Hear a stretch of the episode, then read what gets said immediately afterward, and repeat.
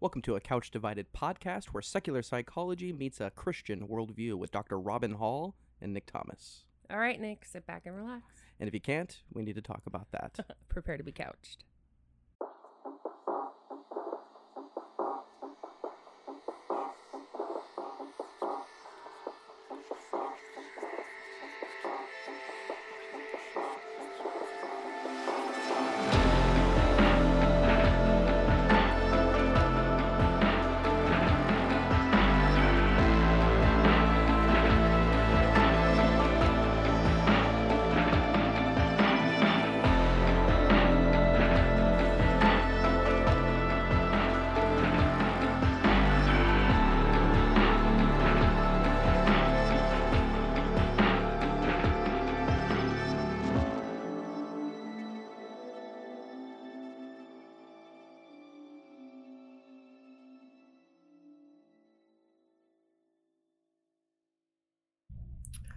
Welcome to another episode of A Couch Divided with Dr. Robyn Hall, the lovely Dr. Robyn Hall, and myself, Nick Thomas. How you doing, Rob? I'm excellent, Nick. Are you excellent? I'm, That's a, that's I'm a, excellent, yes. That's a good word. I- yes. Doesn't mean perfect. It just No, means wherever you are right now, when what you're dealing with, it's excellent. I'm excelling, right? I don't You're know. an overachiever in life right now. Overachiever. I don't know about that, but I'll take it. Well, I'm uh, happy to be doing another episode with you. Uh, Yes. And I just wanted to uh, reiterate uh, the past episodes that we did have been such a joy uh, in recording. And I just wanted to actually share that love uh, with you because our listeners are being encouraged uh, by your words and my words. And uh, the fact that I enjoy talking to you and other people are enjoying talking uh, or listening to us. Is uh, is a joy in my life, and it is uh, excellent uh, in, in this case. Yes, it is very, very cool. Um, we love hearing from all of you. Um, and uh, of course, it's really encouraging to hear how what we've talked about has been a blessing in whatever way it's been a blessing. Um, and we, yeah, we just want you guys to know how much it blesses us to hear that. So, all blessings all around excellence and blessings, and Blessings. praiseworthies and yeah, we love you guys you're great blessings all around. I like just imagined like uh, somebody running like a flower girl almost like tossing yes blessings. that's exactly what our podcast is flowers being tossed up for uh, your anointing here comes the bride okay. Um but I mean I have also very much enjoyed our conversations, Nick. So um and I foresee continuing to enjoy them. as long as the uh, the lord will wills we yes. will continue Yes. Absolutely. Um so housekeeping stuff uh, we wanted to remind you guys that we are getting ready to record a crossover episode with Coltish um, on the use of psychedelics in treatment of mental illness, in treat I think just in treat as treatment of illness in general, um, their use medicinally. Mhm. Um, so we hope you guys are really gonna like that. We're really excited about it. Um, and we will keep you posted as things around that unfold. it's a very interesting topic and i'm sure you guys will will love it Mhm. Uh, And if you guys have anything that you specifically want to hear us talk about in that category, like you know, under that specific broad topic, let us know. Um, exactly Yeah. and of course we will always uh, you know uh, render it uh, with a biblical worldview Mhm. and then uh, what we think about health newsworthy stories all that stuff so tune in um, you're gonna love this episode Yeah. so. We we hope you guys will like it.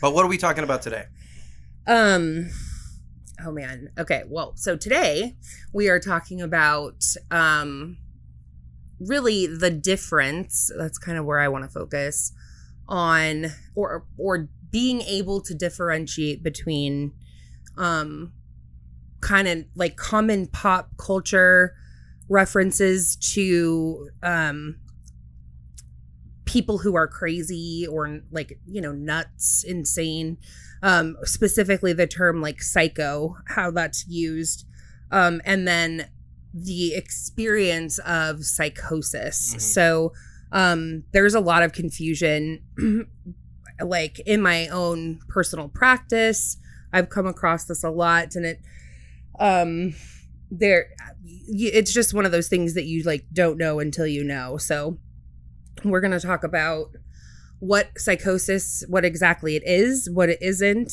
Um and I'll spend a little time defining like uh, some of the other terms that get confused with it too, because I think that's helpful. Um, and then like we're gonna, I'm gonna use schizophrenia as Mhm. you know a focal point in our discussion. Um, this, like, I feel like we give this disclaimer at the beginning of most of our episodes. This is not an exhaustive discussion. Um, we actually are planning um, another episode where we specifically focus on schizophrenia um you know all the interesting statistics worldwide statistics related to it and um so in the future that's something that we're going to produce but as to use to have an illustration i think that this is a a good disorder to Mhm. use so yeah that's what we're talking about anyway i chuckled when you said that because one of the po- uh, tr- well one of the podcasts that i listen to very frequently it's a true crime po- podcast called uh, Generation Why. Yeah.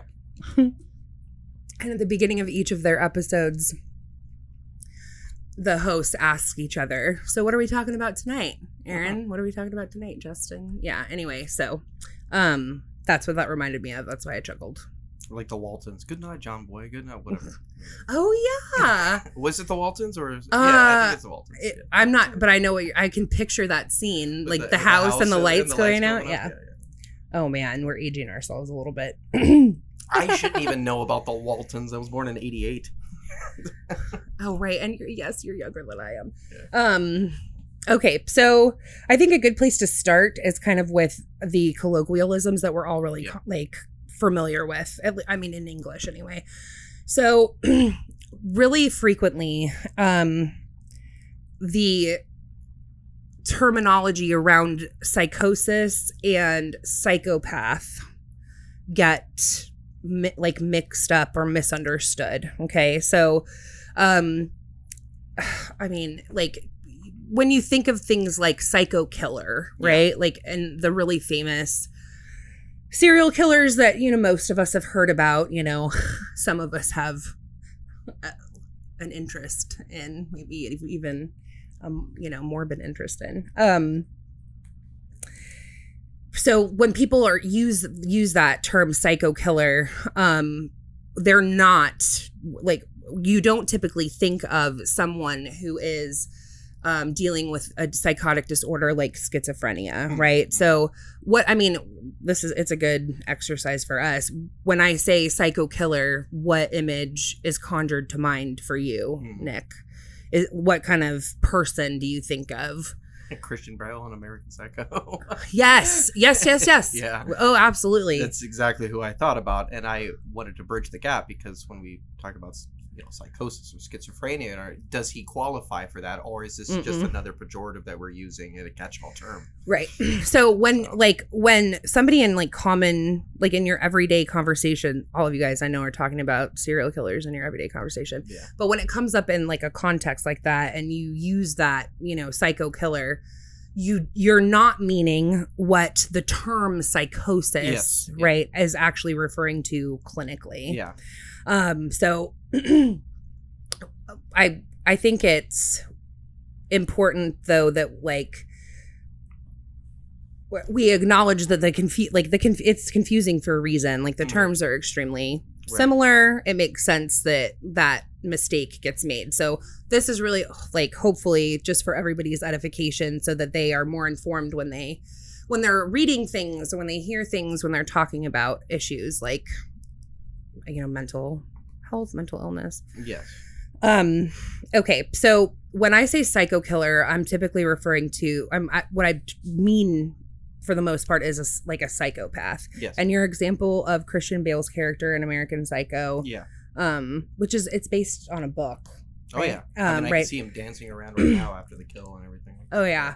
or that like this is an extremely inappropriate scene, so please don't hear me encouraging you guys to watch it. But there's a scene, um, a sexual scene where. He, uh, that's very very explicit and there's mirrors involved in it and it's just cartoonish the way that he's like looking at himself the arrogance that It he's really got. is a, a satirical horror film. Yeah. yeah. so and it's really gruesome so if you don't have a stomach for that stuff definitely be forewarned but um that's exactly the type of person that we're referring to right Mhm. okay when we say somebody was like crazy or out of their mind right when they're committing a like when they commit a crime typically like what we're saying is they're they weren't in touch with reality Right. okay that's different than like a like a calculated serial killer Right. right there's sanity like Yes. their ability to differentiate between fantasy and the real world Right. Um is intact Yeah. right in a way that somebody who is floridly psychotic or actively psychotic they they have that they don't Yeah. have that connection at all Yeah. um so psycho psycho killer we're really taught like really referring more to like the psychopathy sociopathy spectrum of things Mhm. and when you think about somebody being out of their mind and they committed a crime right so um it- like for example and actually i should probably start here. People who experience psychotic symptoms psychotic episodes people who are diagnosed with schizophrenia they are no more statistically likely to be violent than anyone else. Yes. okay?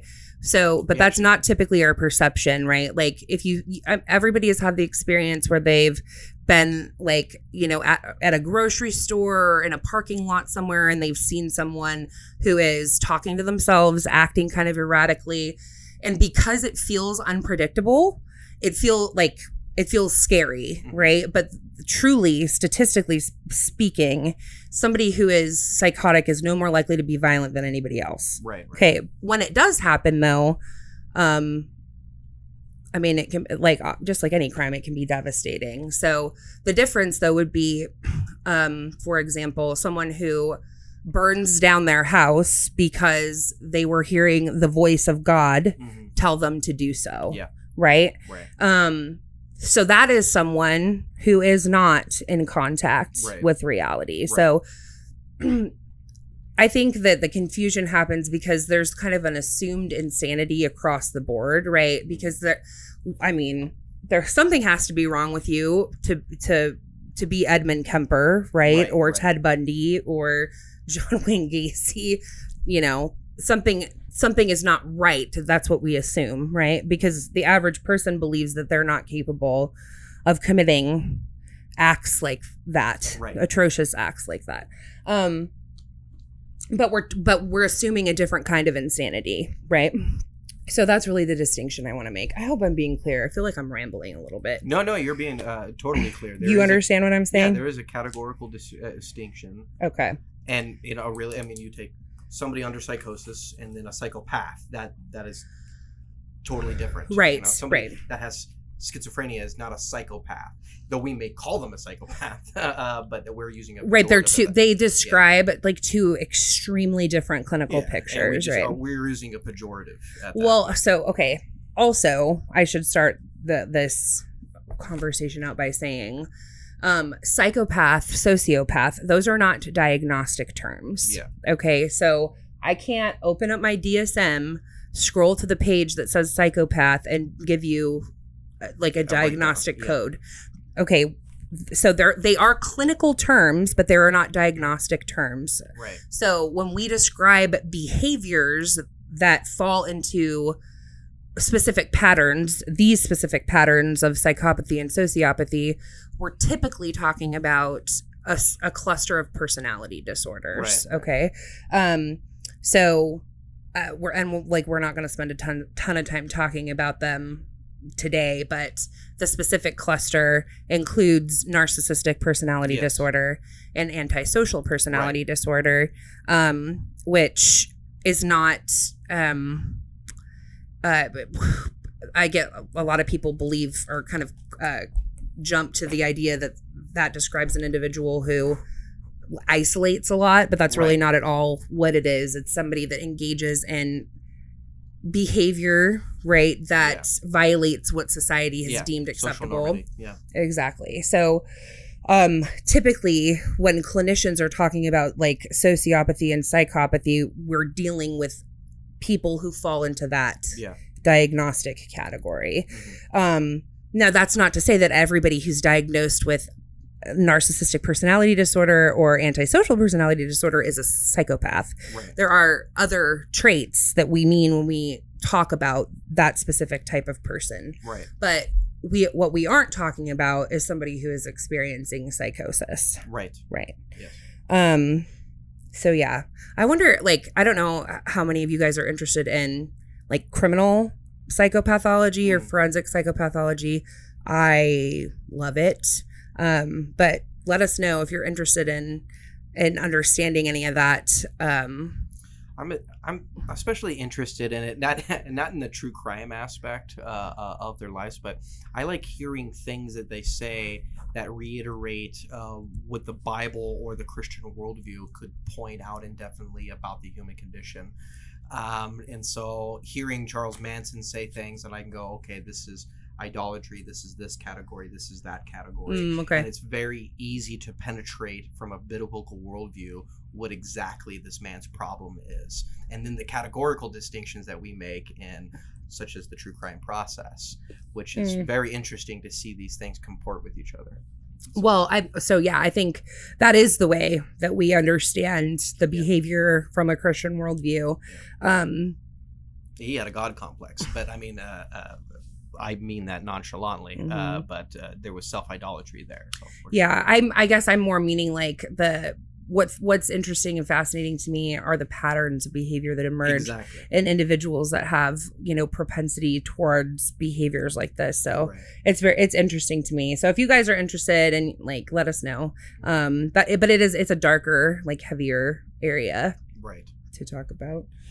So yeah, so when somebody is talking about a psychopath or a sociopath, oh, well, I guess we can make the distinction between the two, right? Yeah, let's do that. Do you know the difference, Nick? Well, you know, I, and I'm going to be um, general. Okay, so let's talk about this. Let's just do it this way. We look at the etymology and the root word of psychosis, and I've you know we mentioned this a little bit before uh, we started recording. Um, is that the term uh, the term osis attached to psycho, right? So psychosis. Um, osis is a root word meaning an abnormal state of change, or Mhm. sometimes a process of that change. Which as so I, I think of psychosis as a process uh, of the abnormal uh, change uh, in one's mind.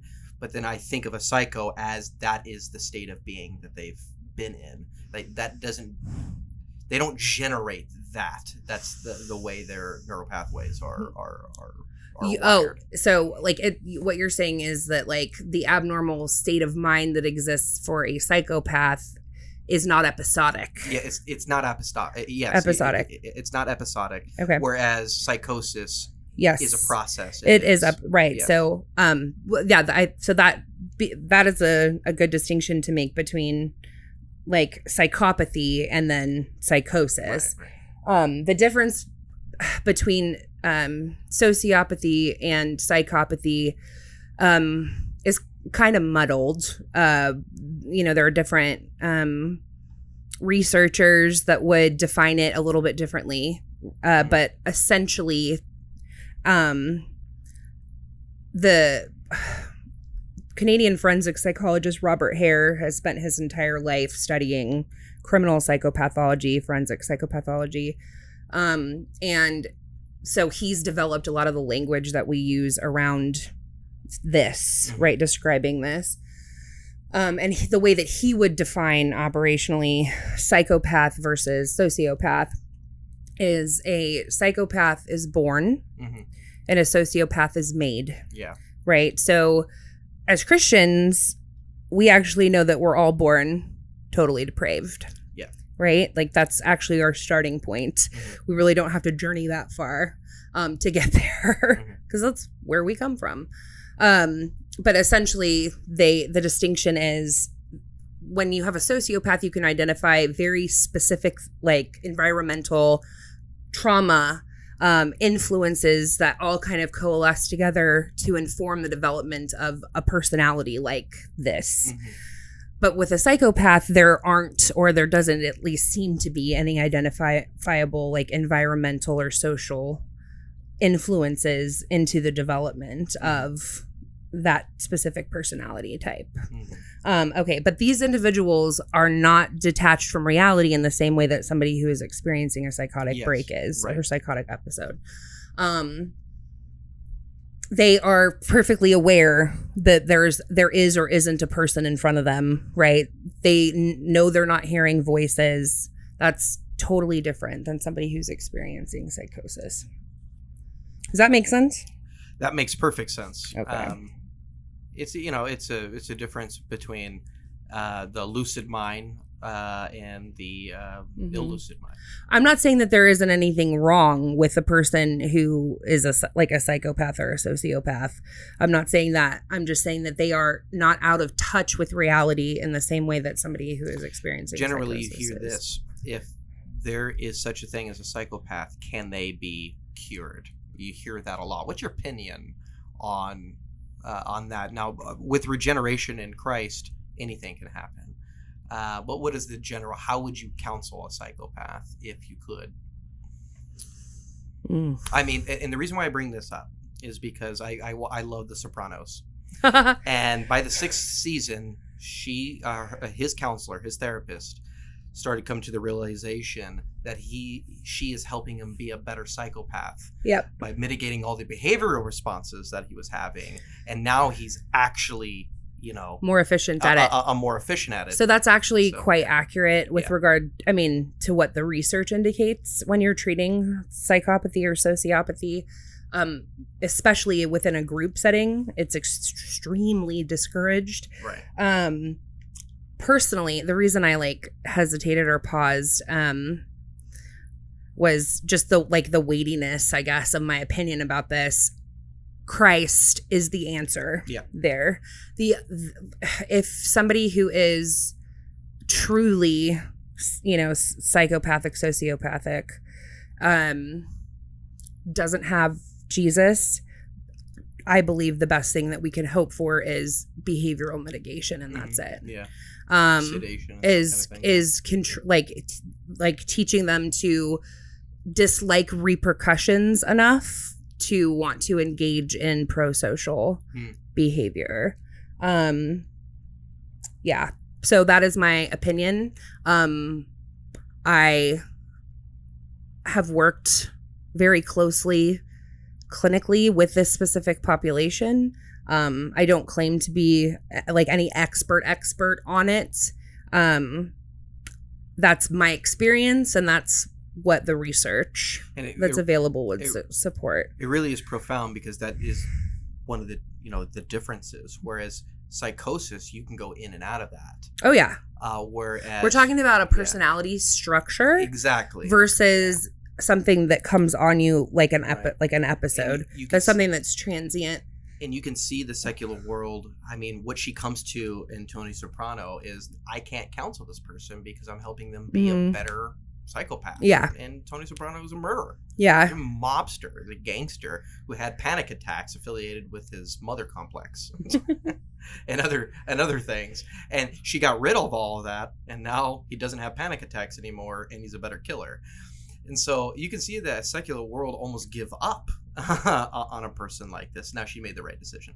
But uh, i mean it's like okay there is no structural thing. We can't unstructure it. But then with christ there's always hope Mhm. uh, in this. Uh, we are calvinists. We know that beyond uh, uh, uh, the lord's sovereign will they will never be regenerated. Sure. Yes. but we would never hesitate sharing the gospel Oh, of course not. psychopath, which they may hesitate giving any counsel uh, i mean yeah. It should motivate us more. I mean um to see that complete transformation. mhm. well right and like as like this these individuals they don't have some of the band-aid hope that the rest of the secular world even has so um christ really is their like full redemption from that.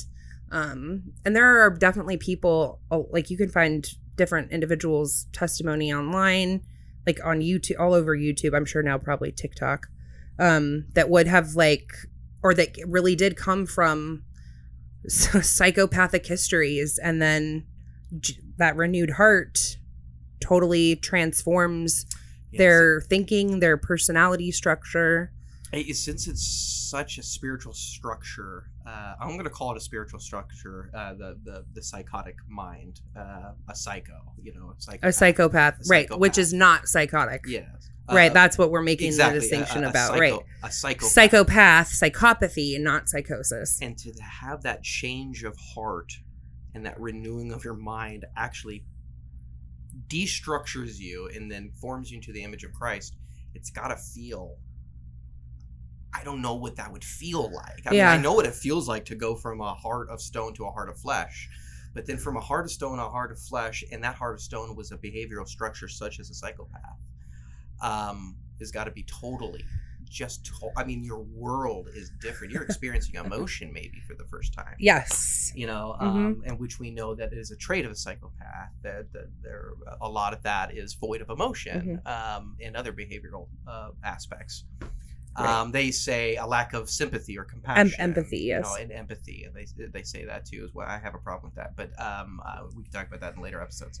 Um, but um, okay um, so here's the thing if i don't care what happens to you right Yeah. empathy like very simply broken down is the ability to place yourself hypothetically Yeah, into the shoes of shoes. somebody else yeah, and relate because you've had like similar-ish experiences right. okay right, um if you can't do that right. Mhm. if you don't care what you do Mhm. to somebody else right.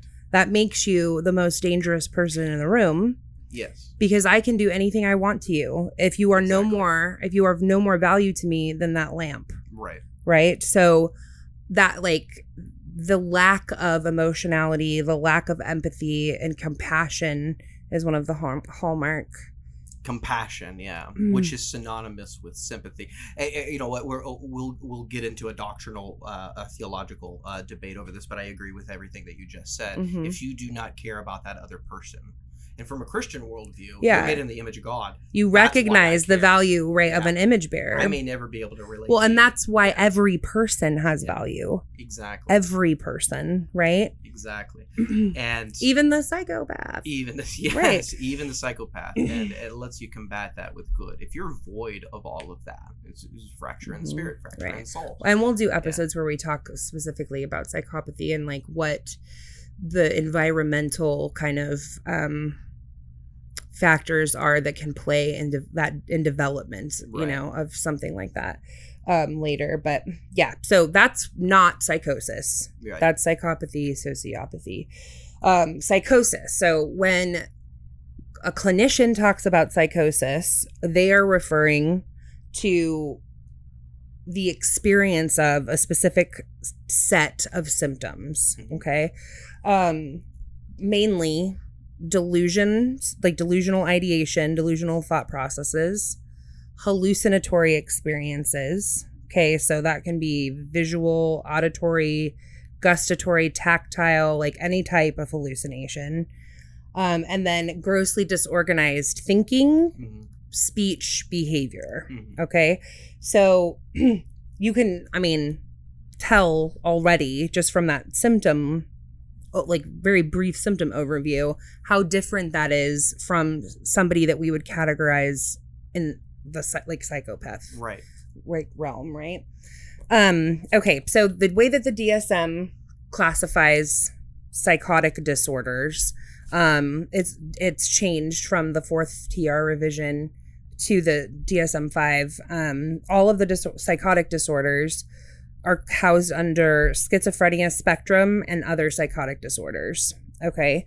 Um, at, I know we've talked about this before, but the DSM 5 definitely changed to include the word spectrum in several of the disorders. Right.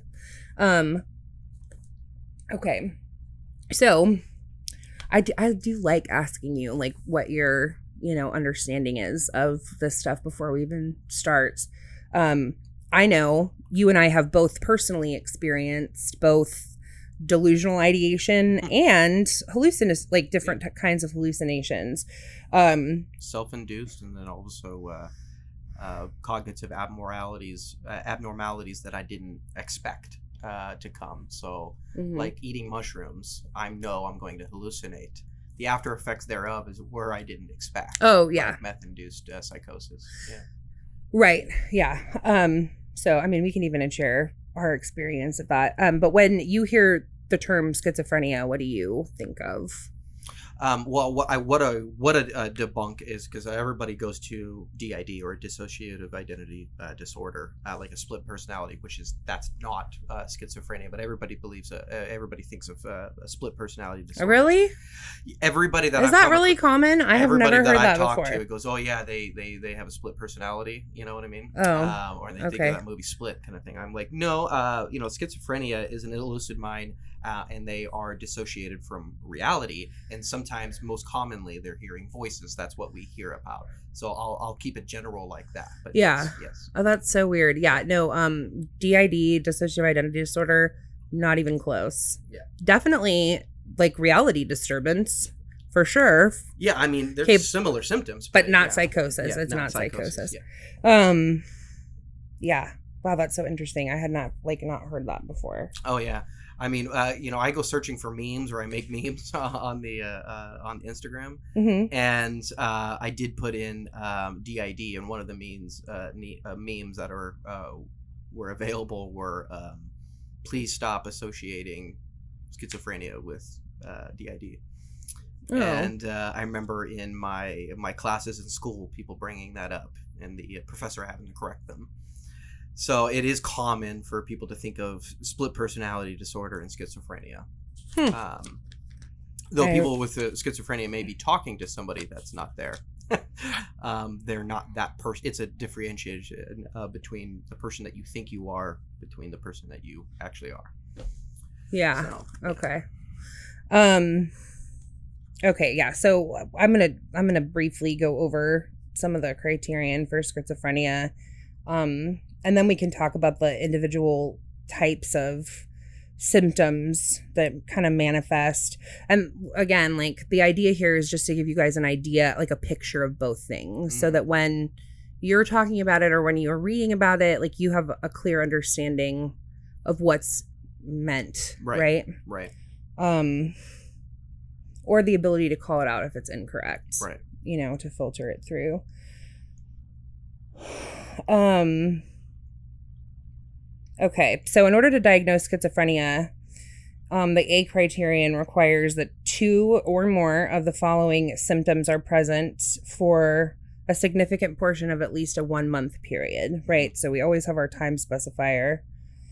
Um, at least one of the symptoms must be either symptom one, two, or three that are Right. listed. So that's delusions, hallucinations, or disorganized speech. So, Mhm. um, delus- delusional ideation. Um,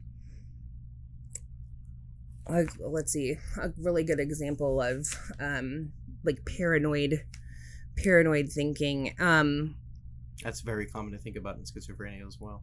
so believing that um the united states believing that the united states post office is actually a, like a terrorism front okay and like seeing like you let's say you're an employee for the post office and you start seeing things in your coworkers and in the memos that get sent out in the interactions you have with your boss that are all confirming this thing that you are starting to suspect which is Right. that really all of your coworkers are terrorists and they're using the post office as a front like a way to Mhm. be terroristy Yes. to terrorize It's almost when we were talking about that um, um, in the mass shooting episode.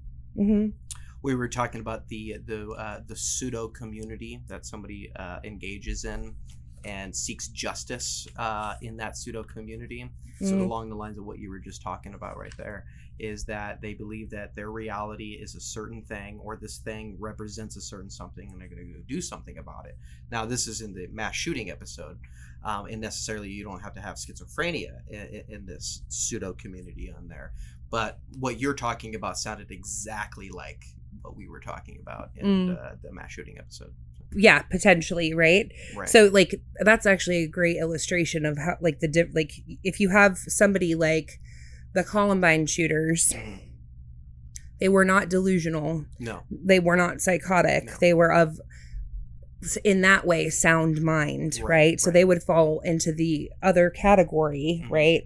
But then you get um I'm going to completely blank who that um like I-90 shooter was that was it I, I might be confusing confusing it uh, I, within the last 20 years um you know people that are responding to hallucinatory experiences like command hallucinations they need to kill people right like that's totally that's a totally different thing Right.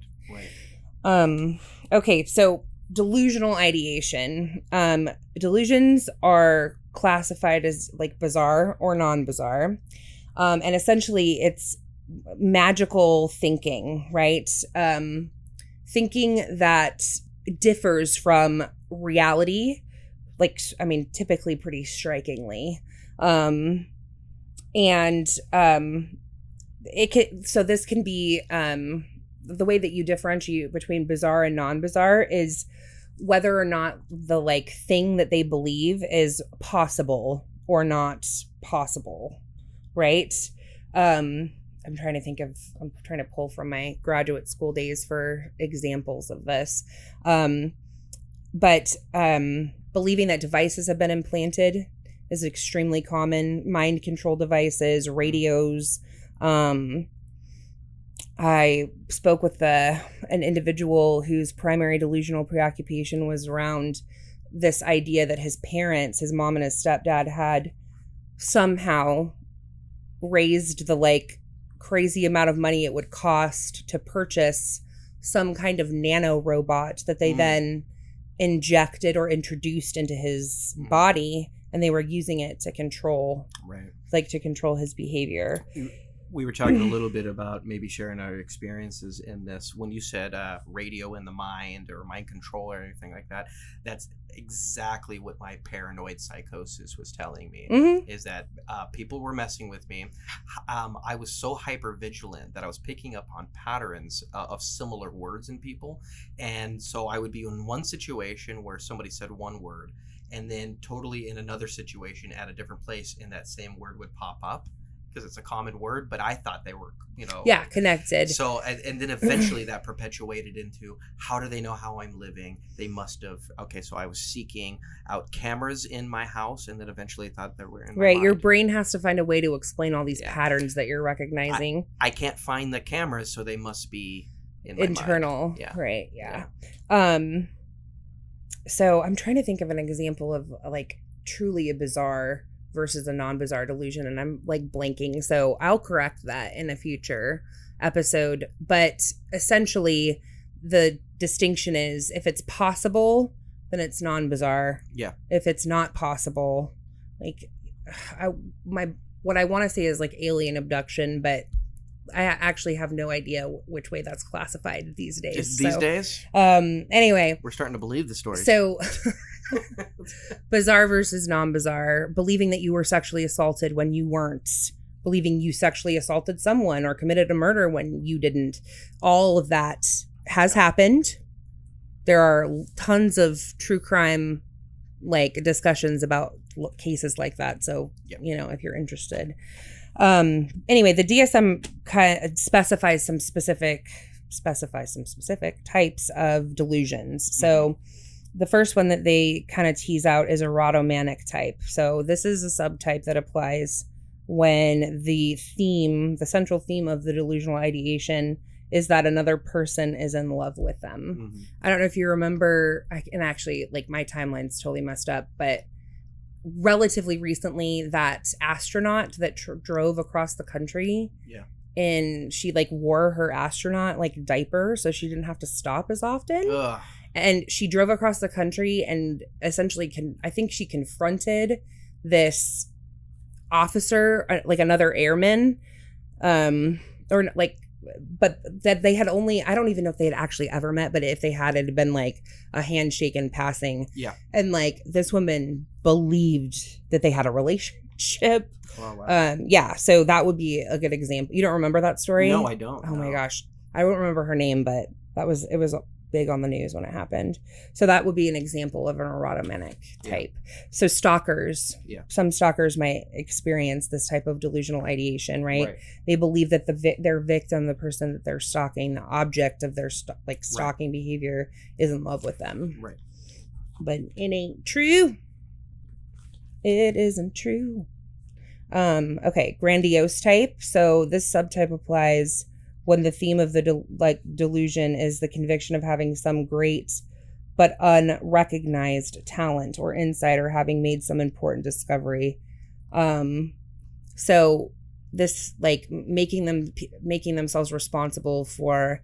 Um, I had worked with a person who frequently told me how she was actually responsible for writing all of Taylor Swift's songs Ah. um, and Taylor had stolen them um, from her. So things like that, and it, the the theme there is of like it's of importance. And when you start talking with individuals who have delusions that that center around this theme, um, very very typically you can see quickly by looking at their you know history why it would have been pertinent for them to create a reality outside of their own um and it's very very sad um very humbling i think is probably a better word but sad Yes. so yeah so they part of the ideation makes them important okay so another subtype is jealous jealous type so this applies when the individual's delusion is that his or her spouse or lover is unfaithful Hmm. to them.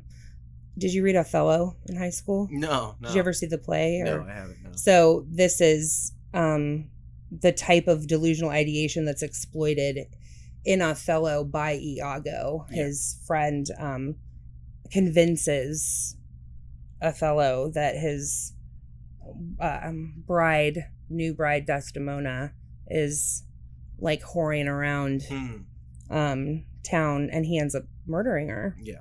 because of it. Oh, so delicious. Those like Iago's such a great character.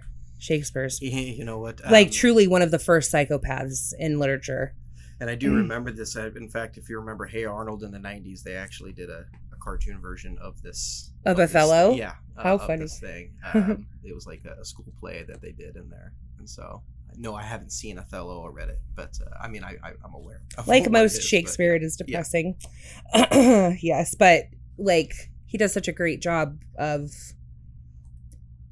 creating this character who is evil truly for the sake of being evil. Mhm. Um okay, persecutory excuse me, persecutory type. Hmm.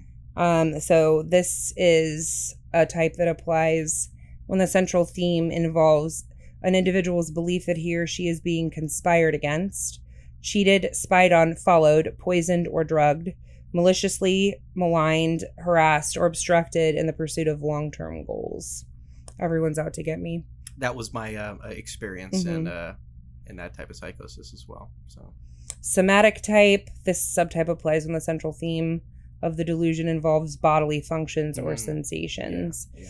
um mixed type so this is when there's no specific theme that predominates like you're experiencing all different subtypes and then unspecified type is when um the dominant delusional belief can't be identified so Right, kind of like the catch-all oh here we go delusions are deemed bizarre if they are clearly implausible not understandable or not derived from ordinary life expectations right okay so, for example, an individual's belief that a stranger has removed his or her internal organs and replaced them with someone else's organs without leaving Oof. any wounds or scars. Wow. Yeah. made it into Like the there's no evidence that this happened, but you know it did. That specific thing made it into that criteria. That's uh, hmm that is daunting. It means it's more common than we think. Right. Okay, so this is just one type of psychotic symptom. Okay, this is actually the first psychotic symptom listed in our A criterion for for schizophrenia. The second symptom category is hallucinations, and that's people are a little bit more familiar with that, right? Right. right. Um, so the most common type of hallucination is auditory. Um, I'm actually I'm visual is probably next, but I don't have statistics in front of me.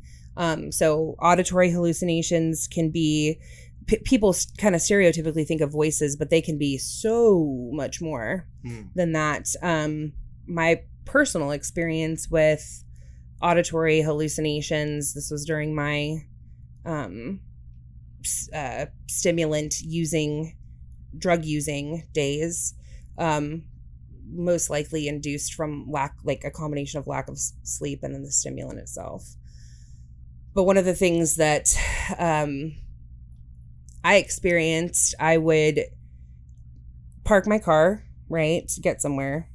Um, don't do drugs, folks, and definitely don't do your do drugs and then drive anywhere. But anyway, I would park, turn my car off, and then you know the radio kicks off, but the like music would keep on playing, Hmm. and I mean full orchestra, like you know while my guitar gently weeps, you hear Paul's guitar, like full band, and it like it's so real that I sat there turning my radio on and off to make sure that like Oh yeah, I did that too. so like we do stereotypically think about hearing voices Oh yeah. but auditory hallucinations can come in all shapes Yeah. and sizes I actually enjoyed them at 1st Mhm. because I was actually I was uh, self-inducing it because the substance we're creating this.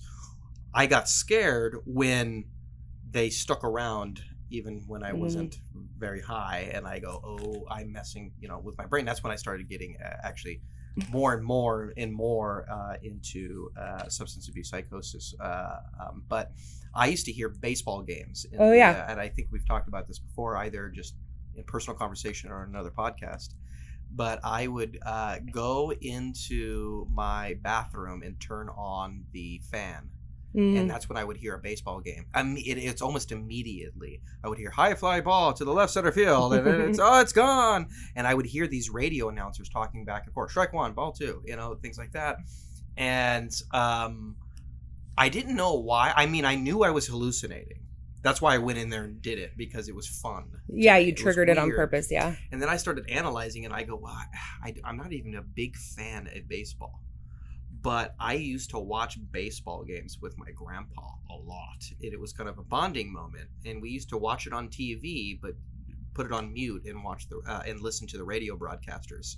And they and it sounded just like that. And I don't know if I was manifesting something, you know, in my mind uh, in that situation, or if I was just picking up on a sound at first that sounded like a, a baseball game, and then I filled in the rest. hmm Who knows? Yeah. Why I heard, heard that? It's exactly what I heard, and I used to go into the bathroom and go, "I wonder who's winning," and I'd turn on the fan, and, Right. and sit there for about an hour listening to this baseball game, and I never knew the score or who won. no I just always heard right elements because of it. like yeah. right it's coming from you yeah, yeah, it's it's Um, my own internal dialogue. Yeah. another like common experience and then also was part of my own experience was hearing my name hearing my name be called from every direction at every hour of the day and night and turning to look and of course no one's there Yeah. um so uh I once heard Jim Belushi one time too. Oh my gosh, Nick. he was outside of my house, uh, and he was a detective.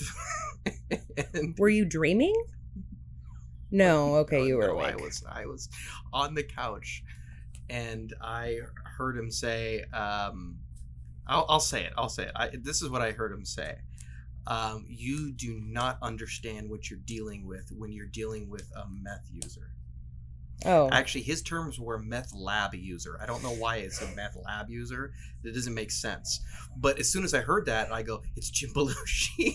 he's he's after me." oh my goodness And then I, I, I, I quickly realized how absurd that that sound, and I would started laughing, but I could I could not not hear his voice. It just continued throughout that night.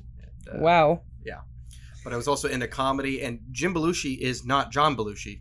That, that's his Yeah. brother, and I don't know why it was Jim Belushi that I heard, and not the more famous brother, John Belushi. but it was Jim. okay so people when you t- stereotypically think of auditory hallucinations though people kind of go to i think thinking about what we clinically refer to as command Mhm. hallucinations okay these are very very very rare but they do happen. Okay.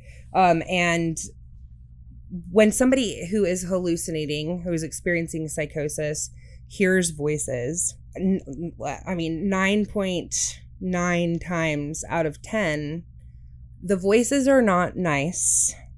They are not cheerful. They are not encouraging. They are not sweet, demure, granny type voices. They are awful and demeaning and ridiculing. Yeah. Um, when that graduates into they start telling me to do things, right? And then that graduates into they start telling me to do violent things. That's when it becomes dangerous, Mm, right?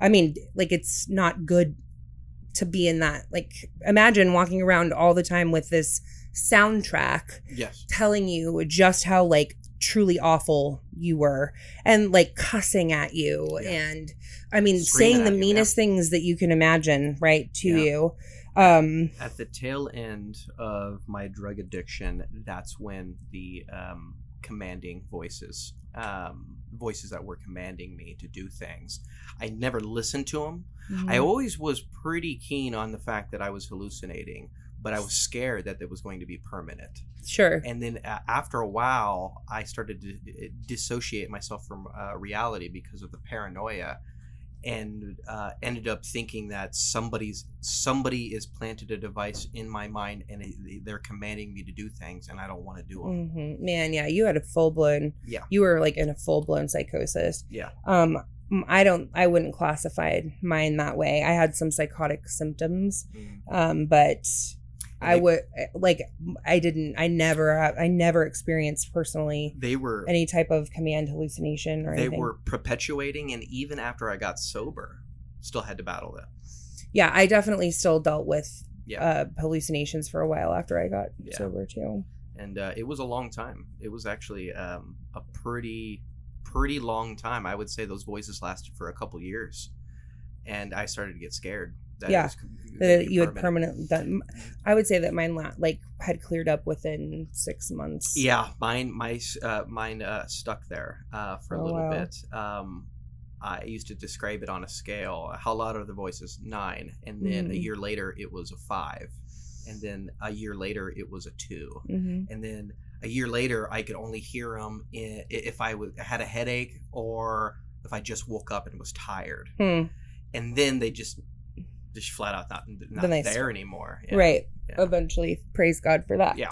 Right. there was actually a miracle story in there if you would you like to hear this Mm-hmm. you know um um about a year yeah about a year in my walk with christ um these voices were still so loud and they were disturbing I was not listening to them anymore uh, the word of god started being my truth so i was just kind of dealing with them but they're very pestering and i just started to go is this my mind how am i supposed to even live with these things I was Mhm. going to school at this time too as well. This is why I know it's it's it's a little over a year, and I'm st- I'm going to school and I'm doing well, but at the same time I'm hearing these voices. You have to work really hard Yeah. to do well, Yeah, right? I just kind of accepted them, um, and uh, sometimes what they were saying to me was actually how I felt about myself. So I said I I started to go, if this is internal dialogue, then I should work through this and start repenting. So I, I, I it was being used to actually teach me something uh, Sure. through the Word of God. But after a while, you just get sick of them. Well, of course. I used to go. Um, There's no suffering without purpose. That doesn't mean that it's exactly It's easy. And, this is what God was showing me uh, Mhm. all, all through this. Now, uh, there was a church in my neighborhood um, that at night I used to go to because they had this cross outside, and I would sit on a rock and read the Bible and you know and pray. And I Mhm. it was just a kind of a peaceful moment because it was a nice area that this church was in.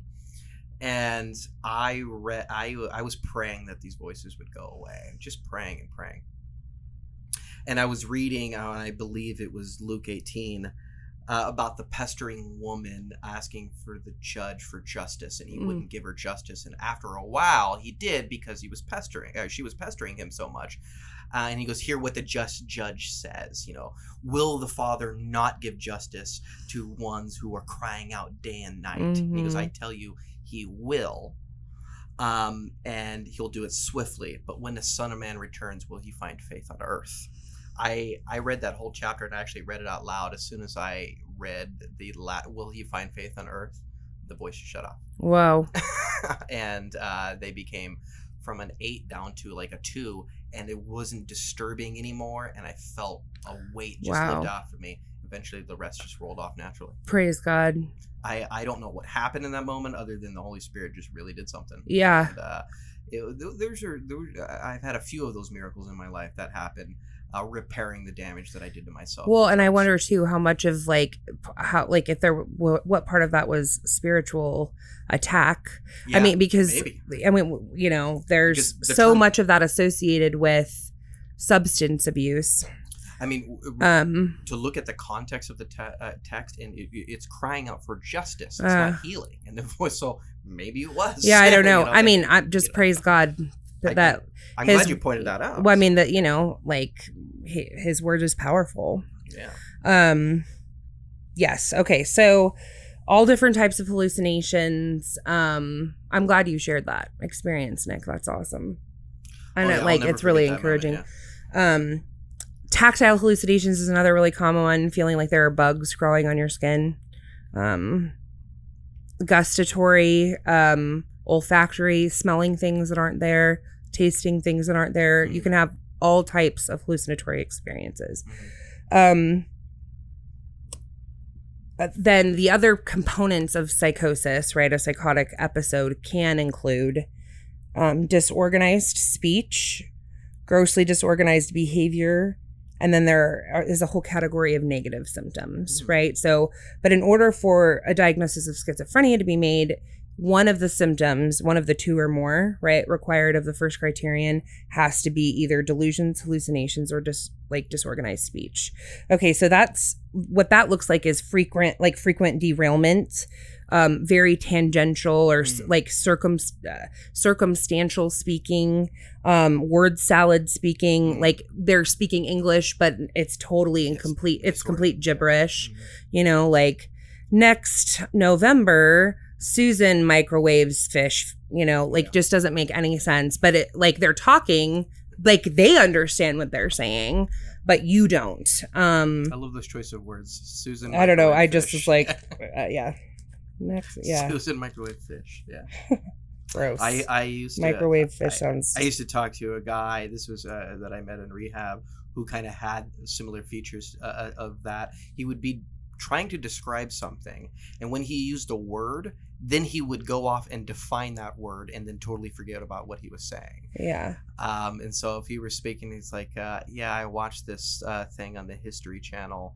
And they taught me about uh, coral reefs, and then he would go coral reefs, something that's in the bottom of the ocean, and he would just give that whole definition, and then that was the end of the conversation. He would know what he was talking about whatsoever, uh, other than the fact that he saw coral reef and defined it for you. Yeah. that was it. right. Think you just think about like being distracted by every next word that you say. Yeah, that's and like exactly what it is. following that rabbit Yeah. trail.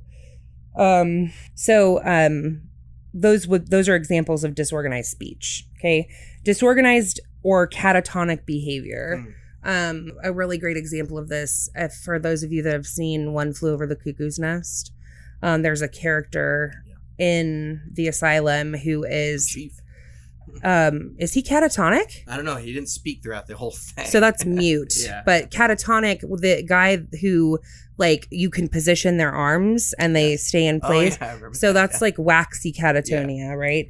Um, so catatonia essentially is like a state of being immobile, like like an immobile or unresponsive stupor. Mhm. Okay, and then there are different types of catatonia. Um, but that would be an example of disorganized behavior, Mhm. right?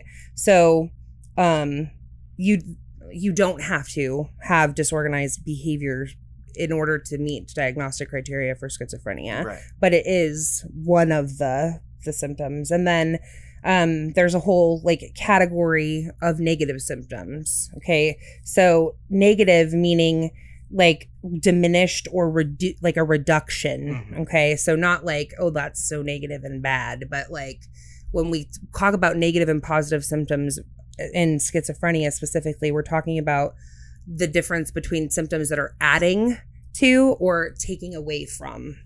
So negative symptoms for example like reduced emotional expression, so flat affect, right? Just kind of blah, right? Avolition, Mhm. um, uh, let poor hygiene Right. practices, um, like so especially like teeth, teeth and showering, um, yeah, like reduced ability to participate in like ADLs activities of daily life. Um, and the, you know, s- this is a spectrum, right? So there are degrees of severity, but Hold on, I'm smelling my armpits right now. no, I don't qualify. There you go. oh wow. Mhm. I don't mean if you have BO, you're schizophrenic. as soon as you started describing that, and I go, I, I start uh, brushing my tongue against my teeth, and I go, Right. "Oh, Well, so like negative I'm symptoms occur in other mental like mental dis- disorders, right? Yeah. Like not wanting to get out of bed, not wanting to shower. Those Yeah. things happen when you get really Just depressed. pure neglect. Yeah. hmm No motivation. Okay. Um actually, yeah, okay, so we in this uh in the DSM 5, you've got specifiers still um Of ways of like essentially like further describing when you make a diagnosis. So, you know, whether or not it's a first or first episode, if this is like a recurrent thing, then it's multiple episode. Um, whether or not the individual is currently in a psychotic state versus not. Um, so all of that stuff can be specified and it's kind of boring. I'm not going to go through it. Um, but anyway, so that should, I hope, paint at least a more clear picture of what the term psychosis is referring to. It's referring to an individual in this state of Yes. mind, right? Mhm. Um so versus like psychopath, Right. right. Or psycho, those two things, they're very, very different things. Yeah, I like the way you define it. One is born, and well, psychopath, sociopath. yeah, That's not my definition. That's Hare's definition, but but I like it too. So the the but the like we said, the truth is is we know that we're all born. there you go. We're all born. So but like we would it would be ignorant and ridiculous to say that like our environment doesn't play a huge role in like what's expressed and what isn't expressed, Yeah, right? I mean, and this would be you know given to, All of that, of course, under God's sovereign control. and, and that's actually what I uh, uh, want to reiterate too as well. We have an anthropology. Uh, we already brought up total depravity, so we can continue uh, talking about the doctrines of grace. Um, spiritually, we're all psychopaths. Uh, and let me let me. because uh, or or even or even schizophrenic. Um, and what I mean is, in Romans one, it does describe that that the natural man gives themselves over to creation instead of the one voice that they should be listening to. They listen to the millions of others around them, and they start bowing down and are, and are, are now manipulated and um, uh, and given over to that debased mind, and they develop uh, from what they're worshiping. And this is um, the spiritual diagnosis of the natural man. And then categorically is what we're talking about and how it manifests in our lives. But without some kind of outside help there is no way you can actually get out of that depravity. You have to be born again. This is why we call it total depravity. Yeah, doesn't yeah. mean that you're the worst version of yourself but you cannot come to christ. Mhm. so think about that. Uh, when we're talking about you know uh, uh, the psychopath they're born well we're born totally depraved we're born bent against god Mhm. unless he does something there's no way out of Right, to change that, right. there's no way out of that and so think about how you've been saved and think about the severity of your sin Yeah. what had to happen for you to come to the realization that you are a sinner in the first place Sure. that is a deep diagnosis from god Mm, that he's saying you're helpless right, mighty counselor. yeah, you know? Yes, exactly. He's the- Yes. He's the mighty counselor, the wonderful prince, and um, and I, I start to think about that, and I go, yeah, yeah. Spiritually, we're all kind of psychopaths. Well, So like we are spiritually dead in our sins Yeah, and yeah. trespasses, That's right? the way he describes it. before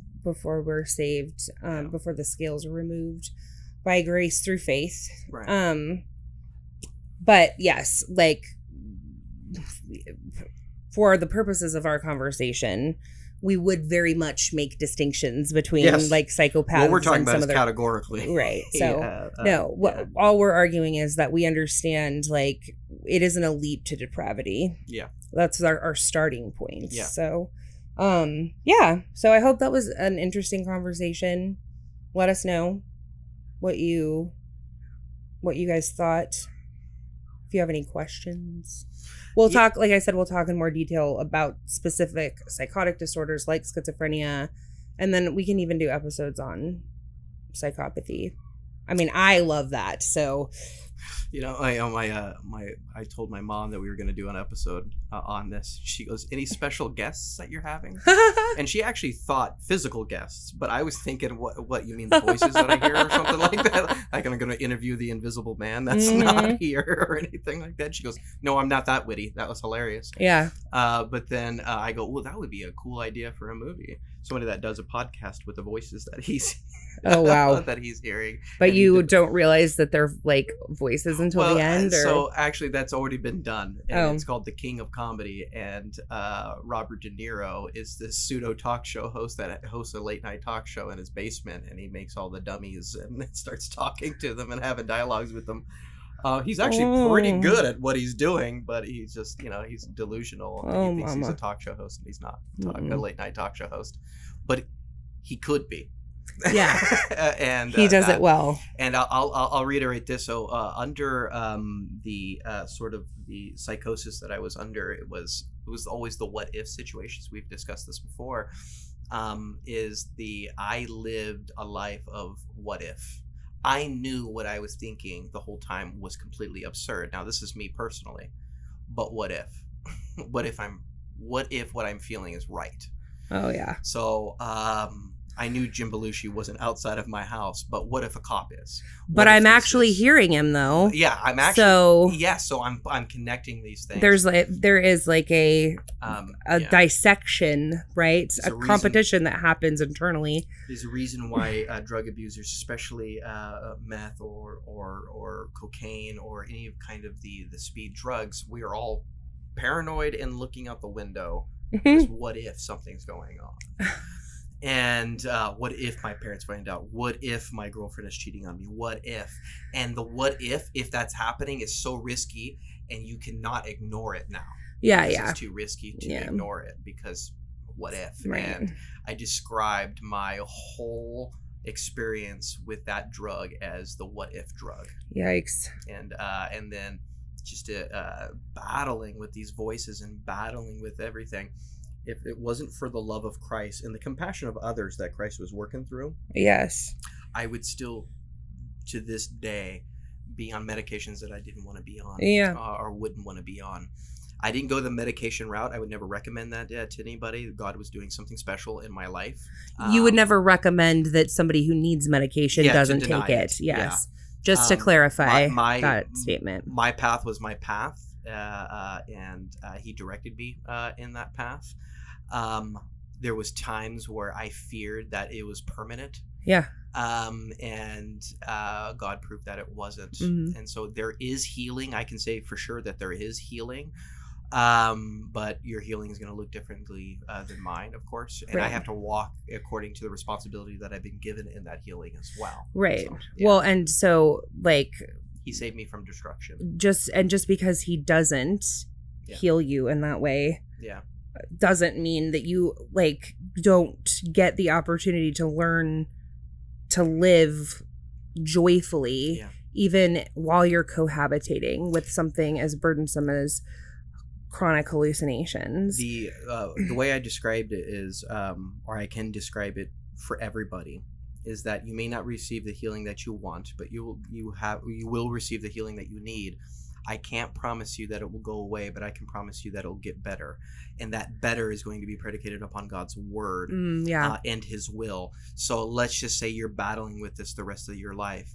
Is it well with your soul? right. Because yes. it wasn't before, and now it is. And I'm telling you, that is healing Yes. having it being well with your soul i would trade every bit of my healing if uh, that meant uh, if i have to give up being well with my soul i wouldn't just i'll trade it all i just want it to be Yeah. uh, uh, uh, peace within me because that would that is because you I can you in. can suffer through anything right right. yeah. Uh, but then the mercies come and it's it is beautiful It is Mhm. uh, it is really beautiful and that's the biblical application uh, that i would put on this is that there is always hope in christ when the world has defined it as only a way uh, of oh we'll get you to remission or there is no curing you or whatever Mhm. like that there's always hope in christ for the peace uh, that you need in your heart and that is the reconciliation unto him that is exactly what you need regardless of what's going on. That is exactly what you need in the psychopath in the schizophrenic in whatever you're dealing with that is the piece that you need. Hmm Yeah. right it's the Yeah. cornerstone. The cornerstone. And uh, we'll go ahead and uh, wrap it up here. Leave your comments as as as Robyn said and just keep in mind that in this life you will have trials and tribulations uh, but take courage. He has overcome the world. All right. Bye. bye